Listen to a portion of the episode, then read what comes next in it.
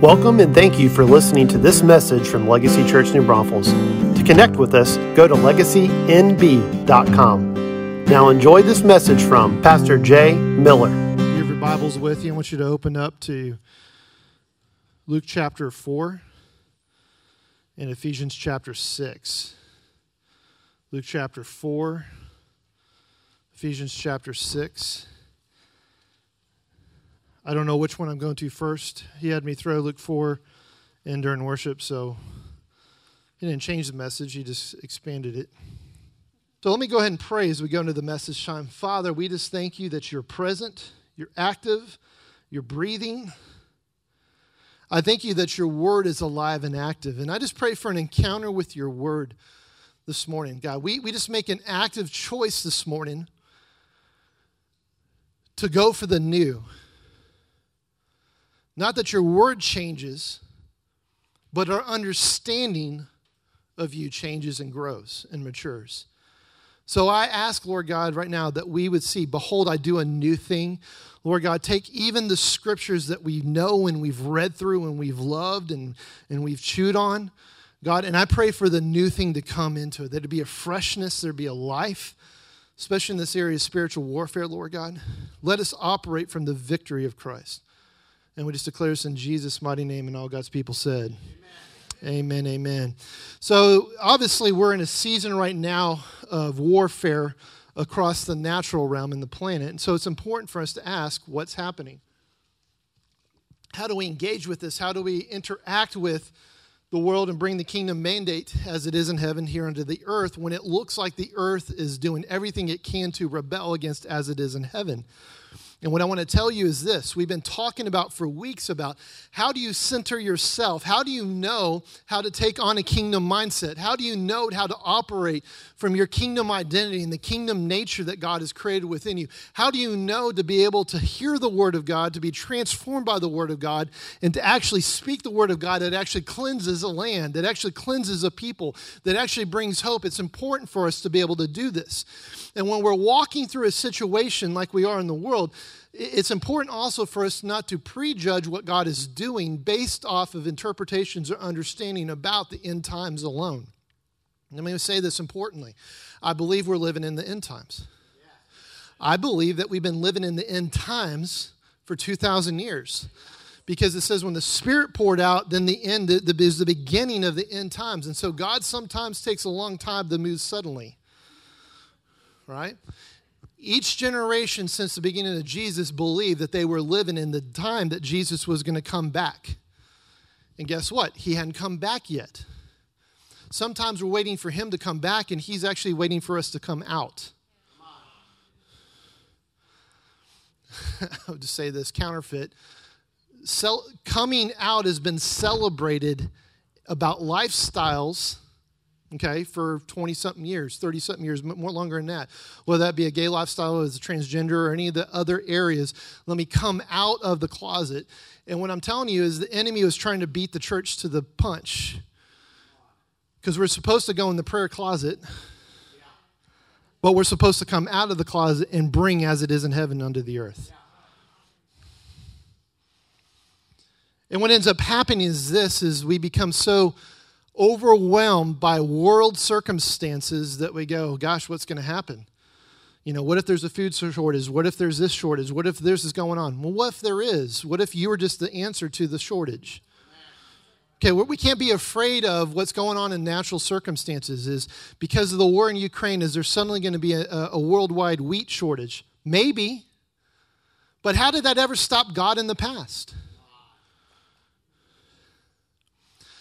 I just I feel in the sense of what, especially in that the, the, the song Holy Spirit, let me become more aware of your presence.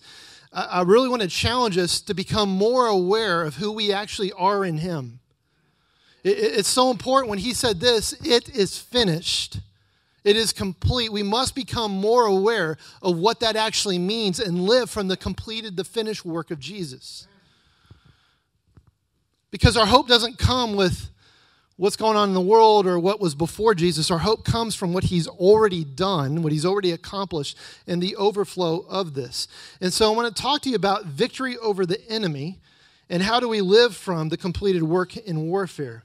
In Matthew 6 9, it says this In this manner, therefore, pray, Our Father in heaven, hallowed be your name. Your kingdom come, your will be done on earth as it is in heaven. Give us this day our daily bread, and forgive us our debts as we forgive our debtors. And do not lead us into temptation, but deliver us from the evil one. Let me hear you say, Deliver us from the evil one. Jesus would not have told the disciples to pray, Deliver us from the evil one, if the evil one did not still have the capacity to attack you. The kingdom is held in tension. It's this strange paradigm, and I've used this illustration before. But if you have a guitar string and the top string, the sixth string is, is the is the low E string, and, and it's held in tension, and, and you have to you have to turn the appropriate tension in order to get that note of the E on the low scale. If you go too too loose, it's going to be flat. If you go too sharp, it's going to be too sharp. If you go too tight, it's something about finding that that perfect note. And it's the same thing with kingdom truths we have to come into this place is this when Jesus says it is finished, he completely won it. He disarmed the foe. It says this he went into hell and disarmed. Let me hear you say disarmed. He disarmed the, the, the enemy. And he handed us the keys to the kingdom. He says, All authority has been given to me. That's absolutely true. Let me hear you say that's absolutely true. But let me tell you what's also absolutely true the enemy still for a season is able to steal, kill, and destroy. Let me hear you say that's absolutely true.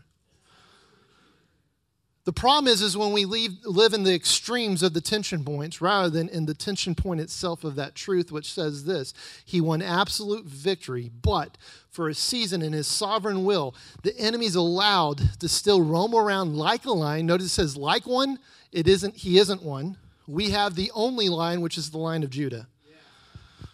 But he wants to masquerade like the lion, seeing whom he can devour. Why is it? Because he had all his authority taken away, but the Bible also says the gift and calling of God is, is without revoke. What it means is he doesn't change his mind about the gift and calling that he gives to you, to me, or to Lucifer. He created Lucifer, which is Satan, with specific gifts and abilities. So just because Jesus disarmed him of his authority doesn't mean he took away his ability. And so the enemy's still trying for a season to steal, kill, and destroy. And this is why it says this. And don't lead us into temptation, Jesus. The Bible says that God won't tempt you because he himself can't be tempted by evil. And so, what is this? Um, where are you leading me, Jesus? Because if you lead me, Holy Spirit, you will never lead me into a place where I actually will be defeated. But deliver me from the evil one. What's interesting about this, go ahead and open up to Luke chapter 4. This is where he wants to put that.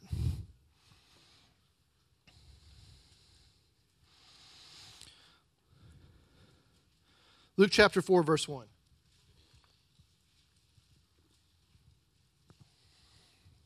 I'm going to read out of the Holman Christian Standard. says, Then Jesus returned from the Jordan. What, what's he doing in the Jordan River? This is right after Jesus is baptized in the water by John. The Father speaks from heaven, says, This is my Son in whom I'm well pleased. And the Holy Spirit comes upon him. So he, he experienced baptism twice baptism of water and the baptism of the Holy Spirit. Okay, so then Jesus returns from the Jordan full of the Holy Spirit. Let me hear you say, full of the Holy Spirit. Everything Jesus did was full of the Holy Spirit. This is why we're a spirit filled church, because if it was what Jesus needed to operate on the planet, it's absolutely what's necessary for us. So, Jesus, full of the Holy Spirit, was led by the Spirit into the wilderness for 40 days. Listen to this to be tempted by the devil. Tension points. Remember this. Wait a minute. I thought God couldn't tempt me with evil. No, God won't do the tempting but the devil will. See, Jesus, full of the Holy Spirit, led by the Holy Spirit into the desert place in order to be tempted by the devil. Why? Because Jesus was going to demonstrate what kingdom life looks like in the middle of spiritual warfare. When you're tired, you're hungry, and you feel you're without, in that place, the enemy comes to steal, kill, destroy, to, to tempt you, to confuse you, to speak lies to you. And Jesus going, even in that place at your weakest moment, if you're full of the Holy Spirit, you don't actually have to bow to temptation. So look what it says here. He ate nothing during those days, and when they were over, he was hungry. The devil said to him, If you are the Son of God, tell this stone to become bread. Notice that it's this place where Jesus is in need. He's actually to the end of his, he's in, in weakness. He's at the end of his strength. He's in weakness. And that's when the devil comes to tempt him. He says, if you're the Son of God, he, he leads with, if you really are who God says you are, he, he attacks his identity immediately. Just like in the Garden of Eden, where he came to Adam and Eve and said, Did God really say? That, that attack wasn't about attacking who Adam and Eve were, it was actually about attacking who God is. Because he's saying, Did God really say? What's he implying? God's a liar. He's going to attack identity. This is the playbook of what he does in spiritual warfare. And so he comes at Jesus. If you are the Son of God, then tell this stone to become bread.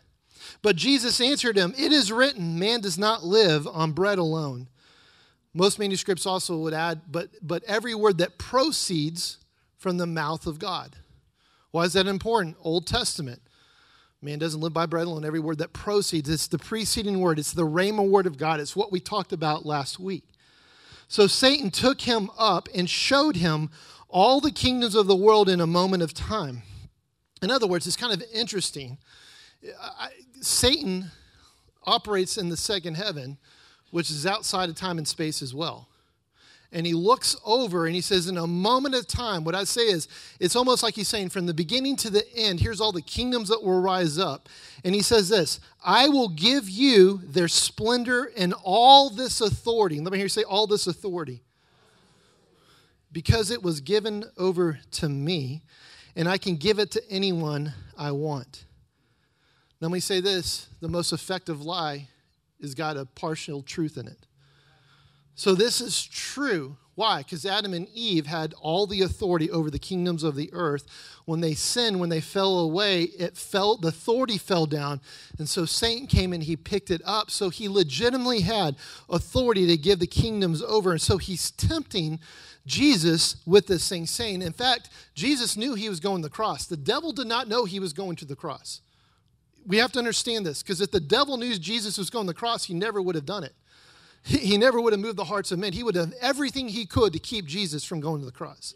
So that's not the motivation. The motivation of, the, of Satan is this he's very short sighted.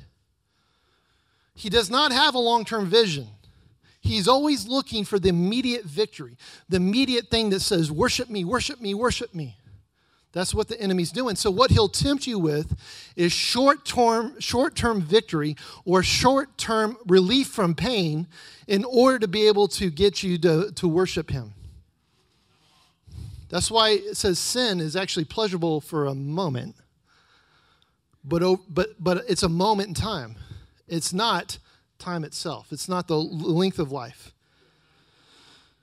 says, I will give you their splendor and all this authority because it was given over to me, and I can give it to anyone I want. If you then will worship me, all will be yours. Again, he's going back to this place, and now he's he's countering Jesus' identity again, saying, I know you to be the King of Kings. But down here, I actually have all authority and so, if you'll just worship me, I not only have the worship of humanity, now I have the worship of the King of Kings. I've got God worshiping me. He's attacking Jesus' identity. And he's actually speaking to Jesus. You can avoid the pain of what's coming. But Jesus answers him It is written, worship the Lord your God and serve him only. Verse 9 So he took him to Jerusalem and he had him stand on the pinnacle of the temple. He took him to church and said to him, If you are the Son of God, same thing again, identity, throw yourself down from here. For it's written, He will give His angels order, orders concerning you to protect you, and they will support you with their hands so that you will not strike your foot against a stone. And Jesus answered him, It's said, Do not test the Lord your God. In other words, what Jesus is being tempted with in this is hey, um, abuse the authority that you have Abuse the love that God has for you.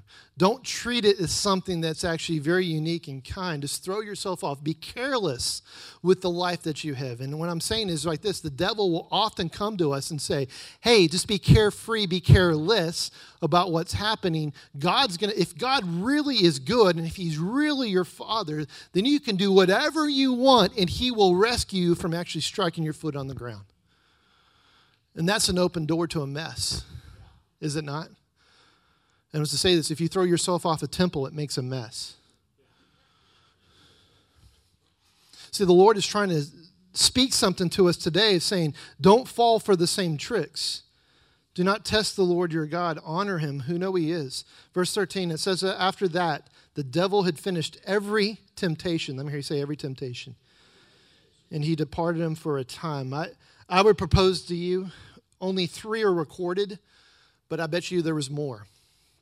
Because it says this Jesus was tempted in every way we're tempted, and yet was without sin. I don't think it happened all in that moment, but I think over the course of his life, the enemy came back numerous times and tried to tempt Jesus in every way that you or I tempted. Let me say that that means sexually, that means gender, that means identity, that means addictions. Come on. That means money, that means relationships. That means anger. That means sorrow. That means a whole lot of every way you can be tempted here. Jesus experienced that temptation because he knew who he was. I am the beloved Son of God, and I am full of the Holy Spirit. He was able in that place to walk in complete victory. So, what was it that Jesus secured? Complete and full victory. It is finished, and we have to understand as we step into this thing we're called to not bow to the pressures of the world or the enemy, but only live from the pleasure of the Father. Papa Jack, my spiritual father, used to say this Get yourself into that truth, and you can get over anything and everything that works against it. God rules. God rules. I will. Give me a second. God rules. That doesn't mean he is in control. The only one that God's in control of is himself. He's in charge. And he empowers you to be in control of yourself. Why is it that the devil can still kill and destroy? Because for a season, he's able to control himself, and he can't help but tempt you. He can't help but try to mess up the plans of God. This is the enemy coming. But you can control you by submitting your heart to the Father and by living underneath the power of the Holy Spirit, the same Spirit Jesus lived by. We love to use that verse, and it's a true verse that says, The same Spirit that rose Jesus from the grave is the same Spirit that lives in you, raises us.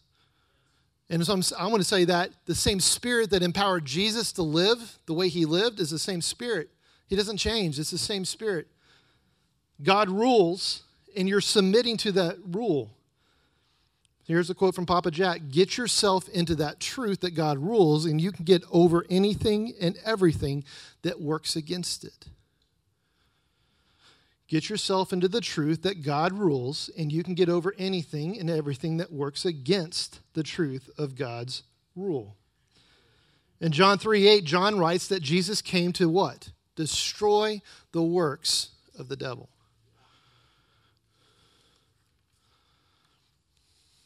It is finished. The problem is this the world has not yet experienced the fullness of the completed work of Jesus, which is why we must go. We're about to send dear spiritual son and daughter back into the Middle East. What are we doing? We're extending, they're extending the complete rule and reign of God. It is completed into a place that's not fully living underneath the rule and reign of God what's happening right now, our dear friends that are in, and I want to be careful because social media, the enemy does monitor social media, but we have friends who are in Europe right now ministering to the, the refugees coming out of Ukraine, and they're seeing mighty works of God take place. I got a testimony that there was this man who owns a gigantic warehouse full of supplies and, I mean, all kinds of things that you can imagine, and he says, Here's the keys. You can come and take anything you want. What is that? That's the favor of God. It's God working all things out for His good, for our good, according to His purposes. And right now, all hell is breaking loose in Ukraine. Apparently. And I would say, is all heaven is breaking loose. The danger of warfare is we put our eyes on the enemy, we put the eyes on the counterfeit, and we go, oh no, the devil's speaking. I don't give a rip what the devil's saying. I only care what my God has already done and what he is saying now. I have all victory. This is where we have to move into this place. We're only reinforcing the victory that Jesus won on the cross. The devil and the demons are defeated foes. Revelation 20:10. Then the devil who had re- deceived them was thrown into the fiery lake of burning sulfur, joining the beast and the false prophet, and there they will be tormented day and night forever and ever. Why does Satan want a temporary victory? Because he already knows he has an eternal defeat. Why would I bow to a foe who's already being, going to be tormented for all, for all of eternity? Why would I give my allegiance, my worship to a temporary enemy when I have a permanent king? Amen? Sense of what he's doing in the room right now. Satan will both directly attack and try to deceive through lies, counterfeits, and sometimes they appear like the real thing.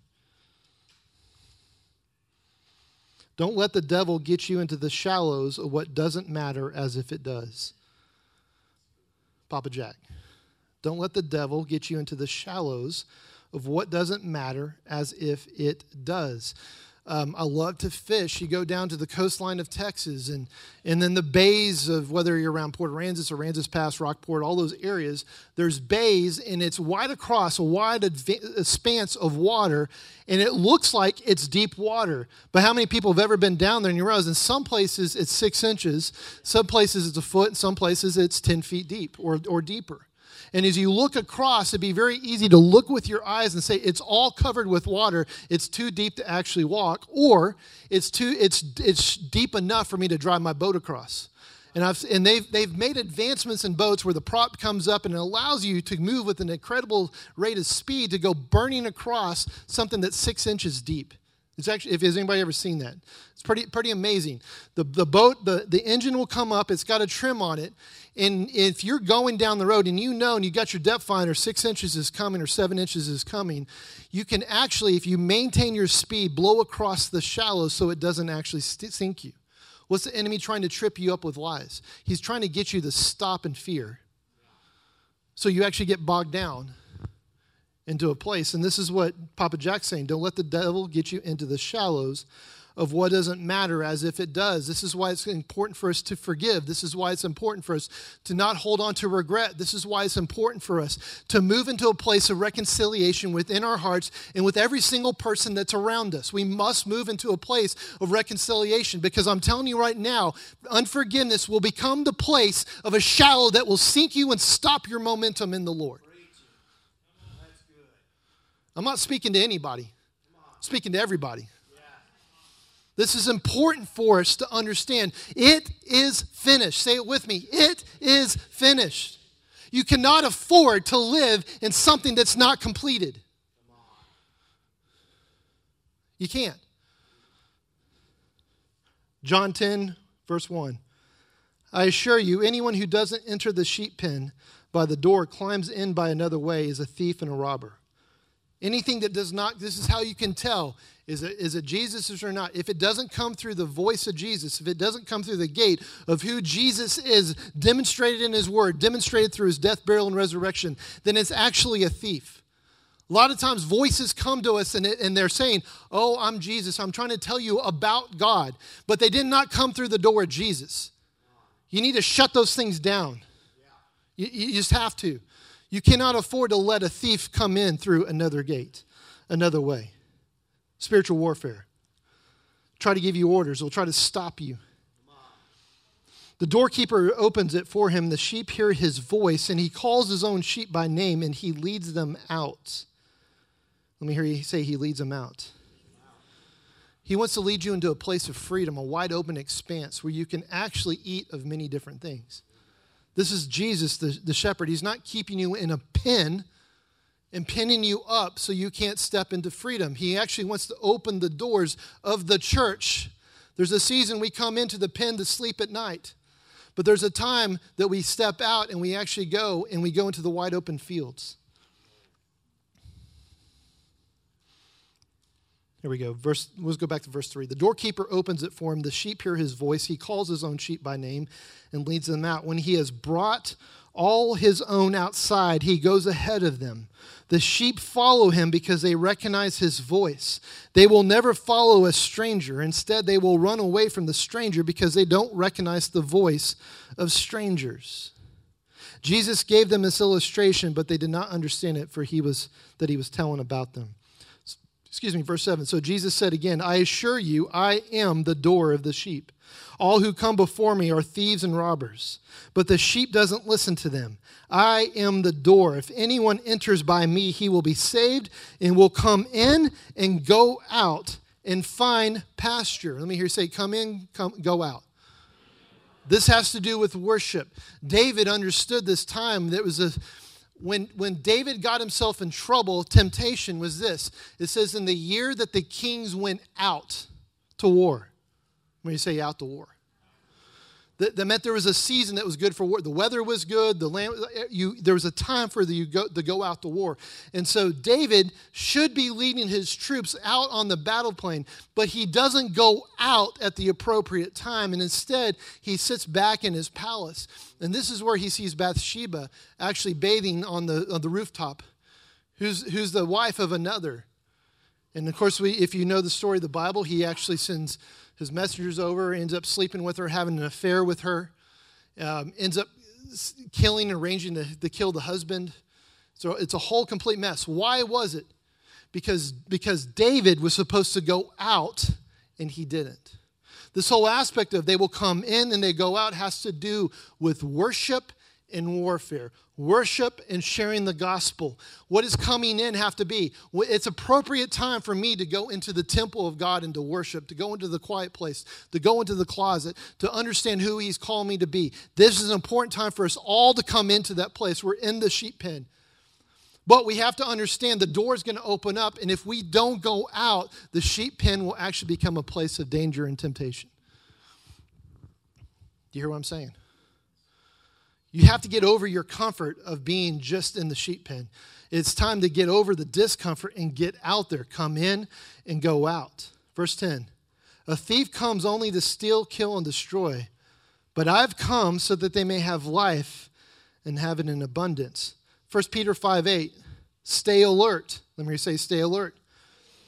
Watch out for your great enemy, the devil. He prowls around like a roaring lion, looking for someone to devour. It's a manifestation of a counterfeit. I love this story. Exodus chapter 7, verse 8. Moses and Aaron are before Pharaoh. Remember what I talked about weeks ago about the rod of Moses becoming the rod of God, and how many people realize that Aaron was also given a rod? So Aaron went through the same process of laying down and, and actually picking up the rod of the Lord. Verse 9 uh, So the Lord said to Moses and Aaron, Pharaoh will demand, Show me a miracle. And when he does this, say to Aaron, Take your staff and throw it down in front of Pharaoh, and it will become a serpent. So Moses and Aaron went to Pharaoh and did what the Lord had commanded them. Aaron threw down his staff before Pharaoh and his officials, and became a serpent. Then Pharaoh called in his own wise men and sorcerers, and these Egyptian magicians did the same thing with their magic. Let me hear you say, same thing with their magic. They threw down their staffs, which became serpents. I'm not going to read the rest of that quite yet. Why were they able to do this? Remember the story of Moses. As long as something remains in your hand, it's actually a serpent waiting to bite you. This is what man can do on his own. This is what man can do separate from God. The point of this is that uh, Moses and Aaron had already surrendered their ability to do something so they could pick up the rod, and it was actually the rod of God. And so they are doing it in obedience to God. What were the magicians doing? They were doing obedience into a false king. Right? They were listening to another voice and they threw it down. My favorite verse in this. Verse 12. So they threw their staffs down, which also became serpents. But then Aaron's staff, what? Say it out loud. I don't really care what the devil can do. My God will always swallow what the devil tries to do. Where, O oh, death, is your sting, life swallowed up death.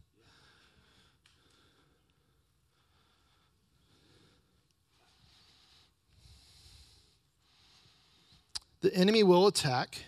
The question is, what will you do when the attack comes? Number three, stand firm, stand your ground, and don't waver. May you say, stand firm, stand your ground, and don't waver. 1 Peter 5 9, stand firm against him and be strong in your faith. Remember that your Christian brothers and sisters all over the world are going through the same kind of suffering you are. In his kindness, let me say, in his kindness, God called you to share his eternal glory by means of Christ Jesus. So after you suffered a little while, he will restore, support, and strengthen you, and he will place you on a firm foundation. All power to him forever. Amen. So, what happens when you're underneath assault? What happens when you find yourself in the place that Jesus found himself full of the Holy Spirit, but tired, hungry, didn't have a place to lay his head. He's in the middle of the desert, and here comes the devil tempting him. What happens when you're in that place? Stand firm against him. Don't waver. Stand your ground. Stay strong in your faith. In his kindness, God's called you to share his eternal glory by the means of Christ Jesus. That's an incredible promise. What's the long game on this? I might suffer in a moment what's going on, but the long game is, is I carry the eternal victory of Jesus. And I'm bringing that victory into this moment. I live from that victory into this moment. It says this For the joy that was set before him, Christ endured the cross how could he go through such incredible pain? He looked at you redeemed and whole and in the glory of God. And because of that, it brought him joy, which brought him strength and allowed him to endure for a moment a suffering because he knew the prize, which is eternity with his family. And it's the same way we have to stand firm. Open up to Ephesians chapter 6, verse 10.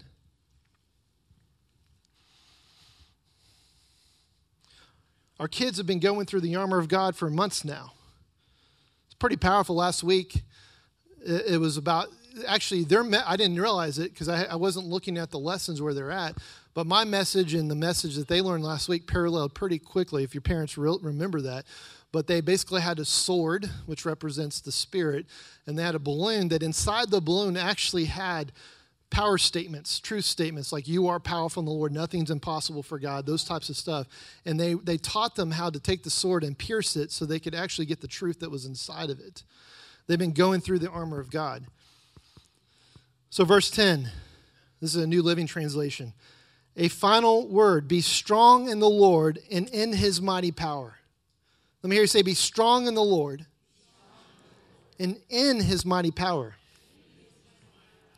How do you get in to the mighty power of God? You allow the mighty power to transform you. You submit, you surrender, you stand firm. You have this encounter. You realize you are God. It's you're the power, you're the might, you're the glory forever. I surrender myself, and in this place, I step into the mighty power because the mighty power actually steps in to me. Verse 11 Put on all of God's armor so that you'll be able to stand firm against all the strategies of the devil. Let me say all the strategies of the devil. Notice again, it says stand firm. You're able to stand firm. What's the importance of standing firm? If I'm standing on one leg, this is why, I, I mean, I grew up with the Karate Kid. But I always had this wondering thing of the, the, the stork or whatever, what is it? Not the stork, the crane. He's like this. I'm like, he, he has no solid base. Like a solid leg sweep is going to knock this kid over, right? But anyway, that, that would have ruined the story what's the point? Stand firm. You have a solid foundation. If you played sports, they always taught you a fundamental foundational truth. Doesn't matter if it's baseball, basketball, soccer, any of the other sports, you had to have stand firm. You had to have a solid base. Why? So you can move. Something comes and hits you, you can't be knocked over.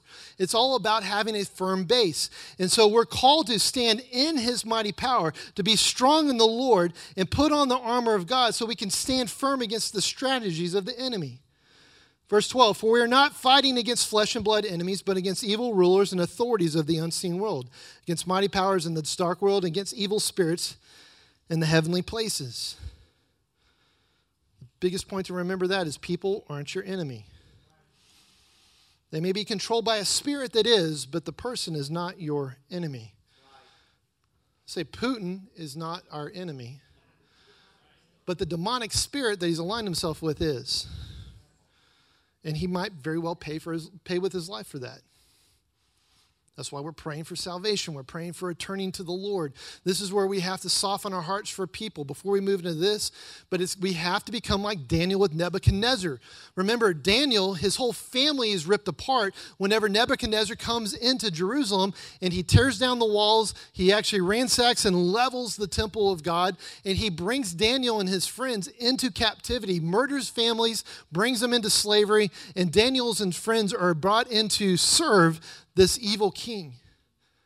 Yet, over a period of time, because Daniel stood firm in this relationship with the Lord. How do you stand firm? How do you stay in his mighty power? I know who he is, and I'm going to worship him no matter the circumstances. I will not let a temporary attack, even if it lasts my lifetime, move me off the place of standing firm in the goodness and the love of God, in this place of his authority. So, Daniel falls in love with Nebuchadnezzar because he's in love with God. How do I know this? There's this story where Nebuchadnezzar has a dream, just like Pharaoh did in Egypt. And he comes and says, None of my sorcerers know how to do it. Daniel, do you know what this means? And what's Daniel's response? Oh, this would be about your enemies, O great king. It's interesting. Nebuchadnezzar hadn't changed yet. He's still the murderous son of a gun that he was the day he brought him into captivity. But Daniel came into this place of love and intimacy with him, understanding my battle's not against flesh and blood. It's actually against these principalities, and these principalities are actually aligning themselves. And Nebuchadnezzar, the man, is aligning himself with these principalities. And he says, Oh, that this would be about your enemies, but it's not. Let me tell you the truth in love. Unless you stop being arrogant or prideful and surrender to the Lord, you will be like a beast in the field for years. And notice what Nebuchadnezzar did. He didn't get mad at Daniel because he knew that Daniel spoke the truth. Problem is, is that his heart, his heart was so hardened by his success. He says, All right, I appreciate you telling me the truth, but he does not change. And all of a sudden, what he does, he becomes dumb like an animal, lived in the field for how many years? Number of years? Seven years until he's restored. And on the flip side of it, when his mind's restored to him, Nebuchadnezzar says, Oh, but I know the God of the universe. He became born again in the context of the old covenant. He has this encounter with God. Why? Because Daniel did not hate the flesh, man. He knew he was in a battle against the principalities. Why is that important? We will often position ourselves against people because they are representing evil ideologies. Okay? Can we, can we all agree that Hitler's ideologies were evil? What Putin's doing, that's evil. I would say this telling a man that he's not a man or a girl is not a girl, that's, that's rooted in some evil stuff.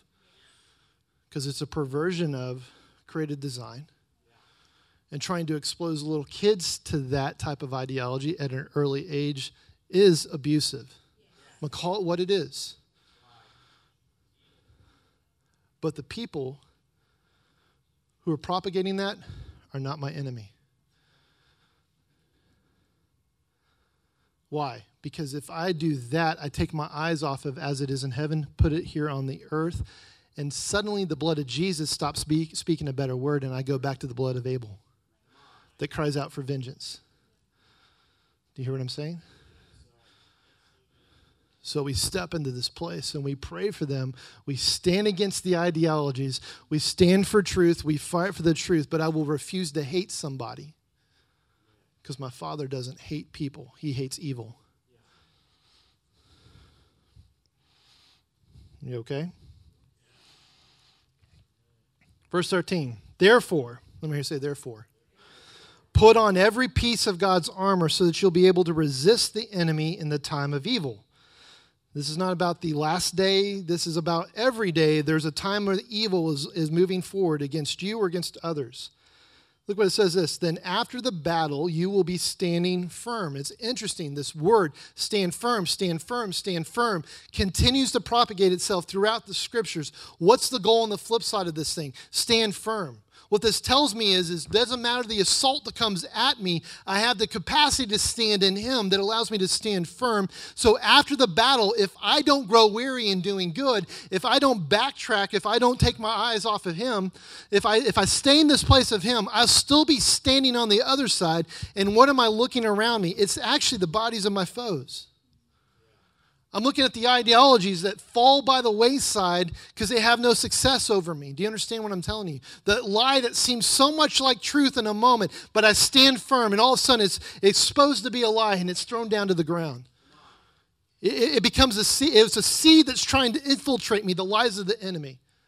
But if I stand firm in this place of truth, that seed, which shows up like a fiery dart because it's trying to penetrate, actually I look at it and go, no, that's not true. It becomes a dead seed. I don't give it a place to come into the ground of my heart. Put on every piece of your battle armor. Verse 14. So stand your ground, putting on the belt of truth. Let me hear say belt of truth.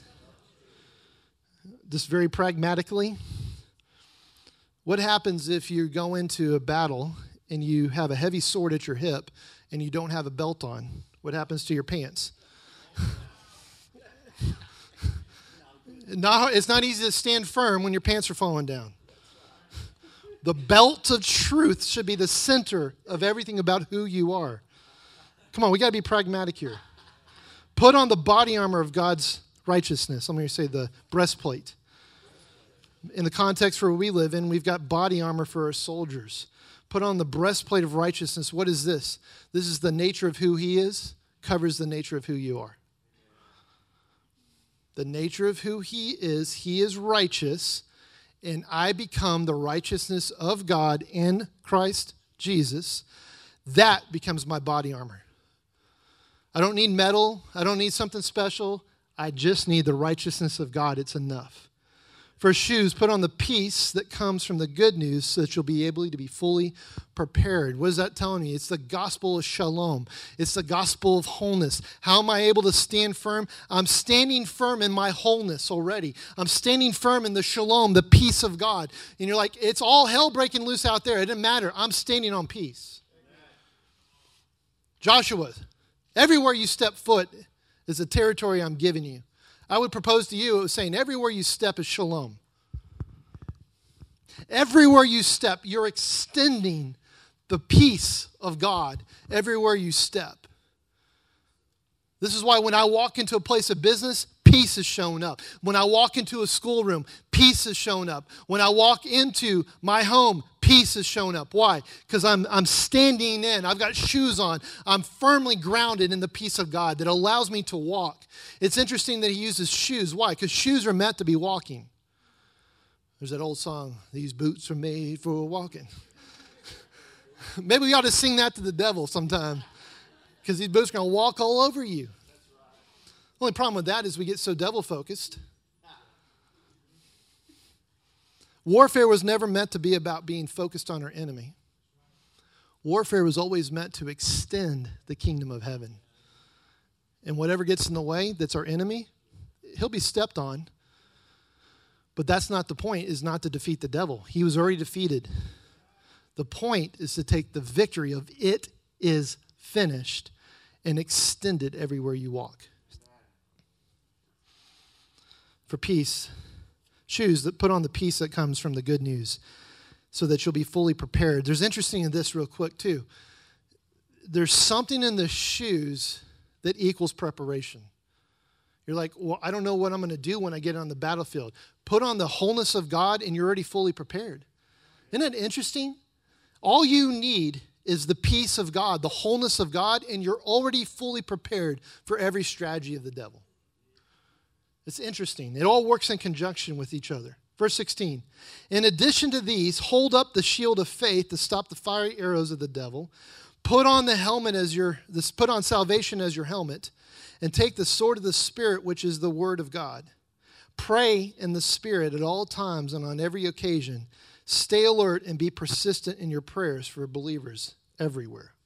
It's kind of interesting. A lot of times when we're teaching about the armor of God, we stop at put on take the sword of the spirit, which is the word of God, and we don't include verse 18, which is absolutely part of the armor of God. Pray in the spirit at all times and on every occasion. You're saying, does that mean speak in tongues? Yes.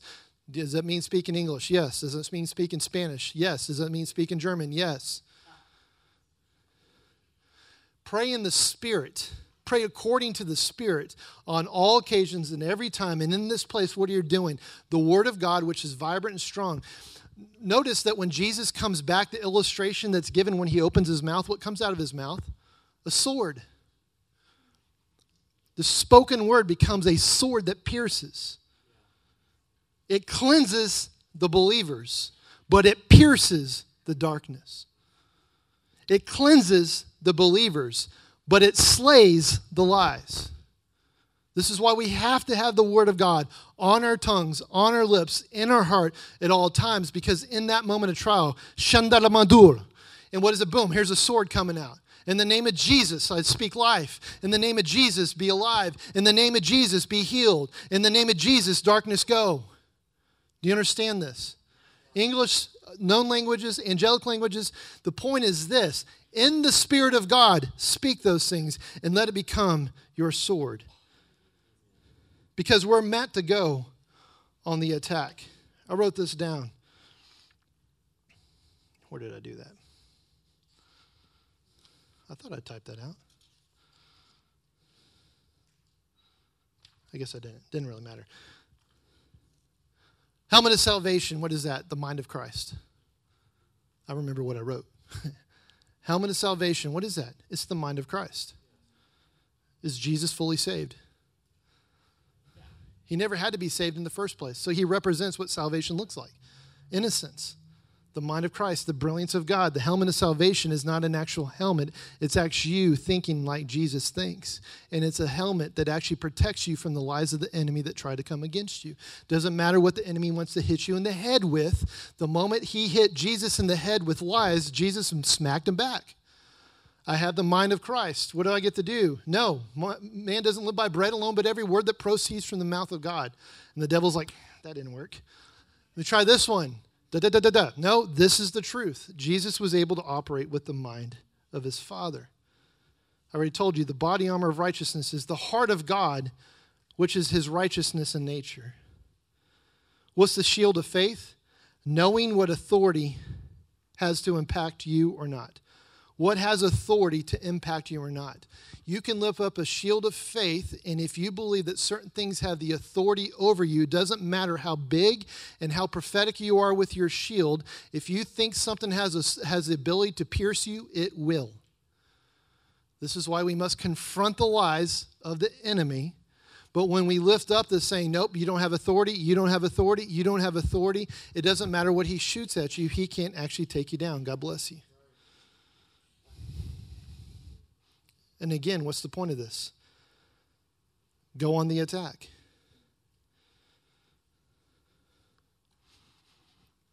James 4 7. So humble yourselves before God, resist the devil, and he will flee from you.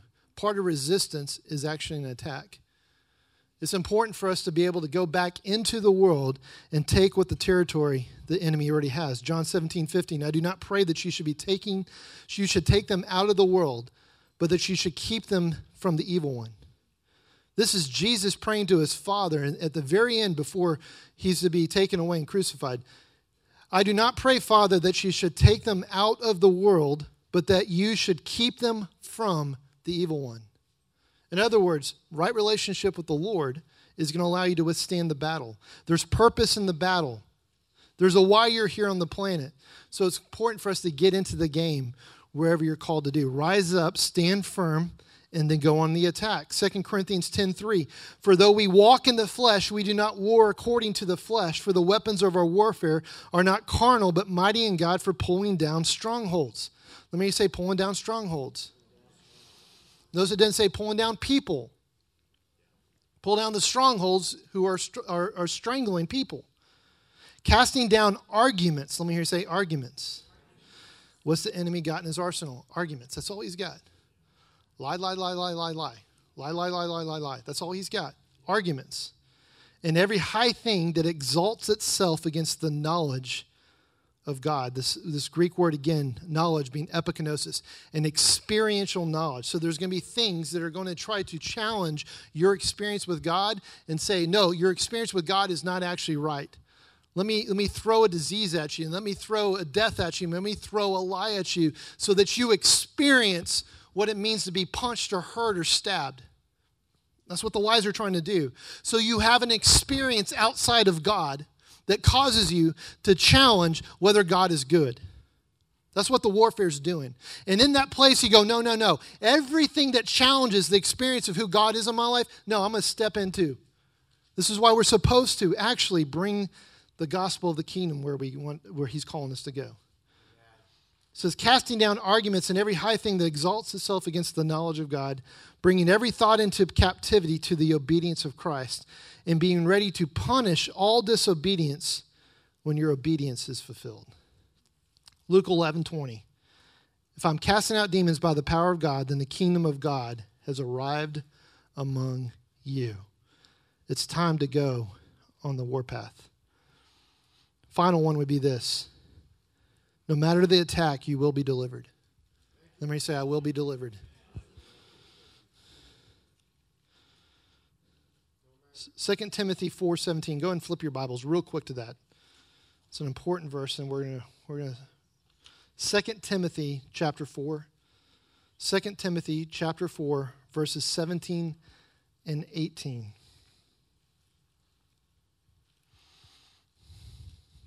2 Timothy 4 17 and 18.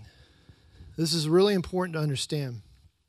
How many people know the story where Paul said, A messenger of Satan was sent to, to come against me? He had this thorn in the side, is what he called it. And, and there could be a lie that the enemy would say, Yep, you're always going to be hounded by the devil your entire life. That, that the attack you're going through is never, ever going to go away. And I would just say this you will be delivered from it. Paul was delivered from it. Let me prove it to you right here in Scripture. Verse 17, but the Lord stood with me. Listen to this, how personal this is.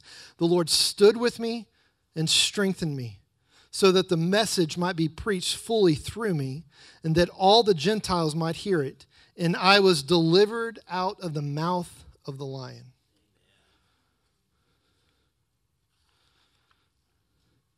Verse 18 And the Lord will deliver me from every evil work and preserve me for his heavenly kingdom. To him be glory forever and ever. Amen.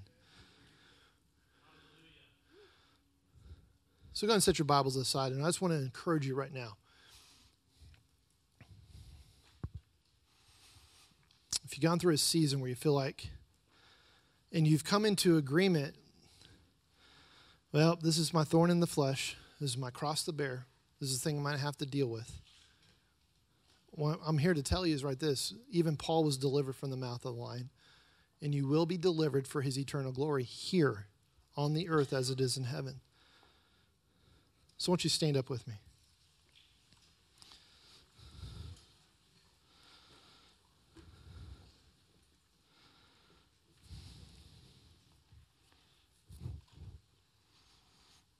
Close your eyes, bow your heads, get in the presence of the Lord. And just ask the question Holy Spirit, what are you saying to me?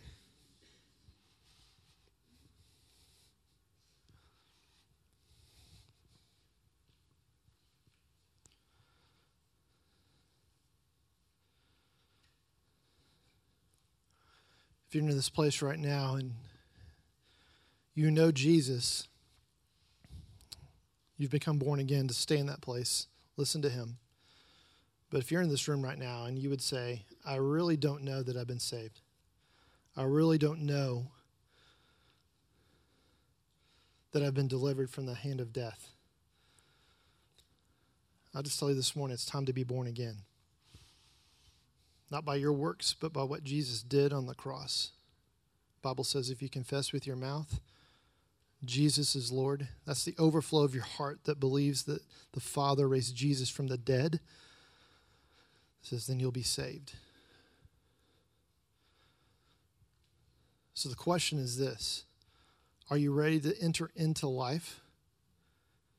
Are you ready to enter into victory? If that's you right now, nobody's looking but me, would you just raise up your hand? Yeah, I see you. Praise God. Okay, go ahead and put your hands down. Just declare it with me right now. Jesus, you are my Lord. You won complete victory. My life belongs to you. I will no longer live my life according to my ways, but instead, I will live your ways. I believe the Father rose you from the grave, and I confess you as my Lord and my Savior. Transform me from the inside out. Fill me with the same spirit that Jesus lived by, with the same spirit that rose Jesus from the grave, and the same spirit that's living in me now. I commit to you my life. Yeah, there's two people that gave their life to the Lord right now. So.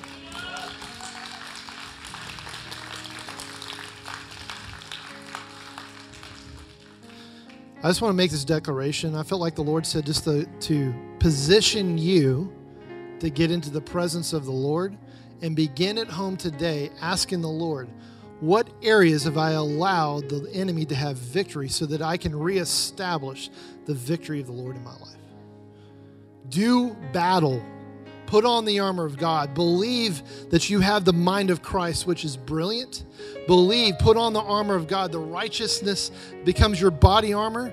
It's the righteousness of God. It's your nature being transformed so that nothing can pierce that.